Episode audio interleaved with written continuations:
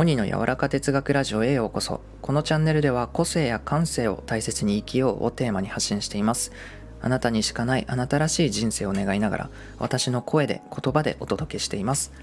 はい、今回のお話は、一度に一つの作業に集中して生産性を上げるということで、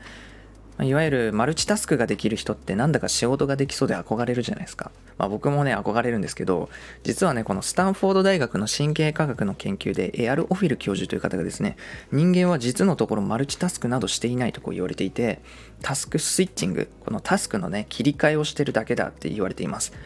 マルチタスクっていうのは、タスクからタスクへとこう素早くね、切り替えてるだけであると説明されてます。タスクからタスクへとこう注意をね向ける先をね切り替える頻度の高さっていうのは生産性の低さと相関関係があるというね話があります。やっぱこの意識とかね集中がね分散してしまうからですね。うん。そもそも人間の脳っていうのはね一度に複数のことへこう注意を向けられないっていうんですよね。脳っていうのは一度に一つのことにしか集中できない。このことをね知っとくだけでね今この瞬間からね人生が確実に変わってきます、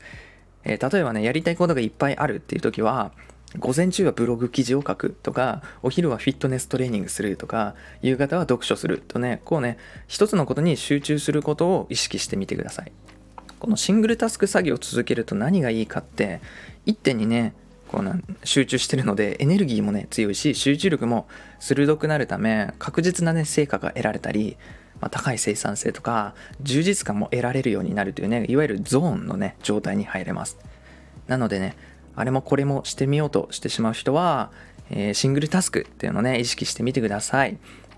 はい、今回のお話は、1つのことをうまくやるか、2つのことを下手にやるか、まあそんなお話でした。それでは皆さん、いい夜を。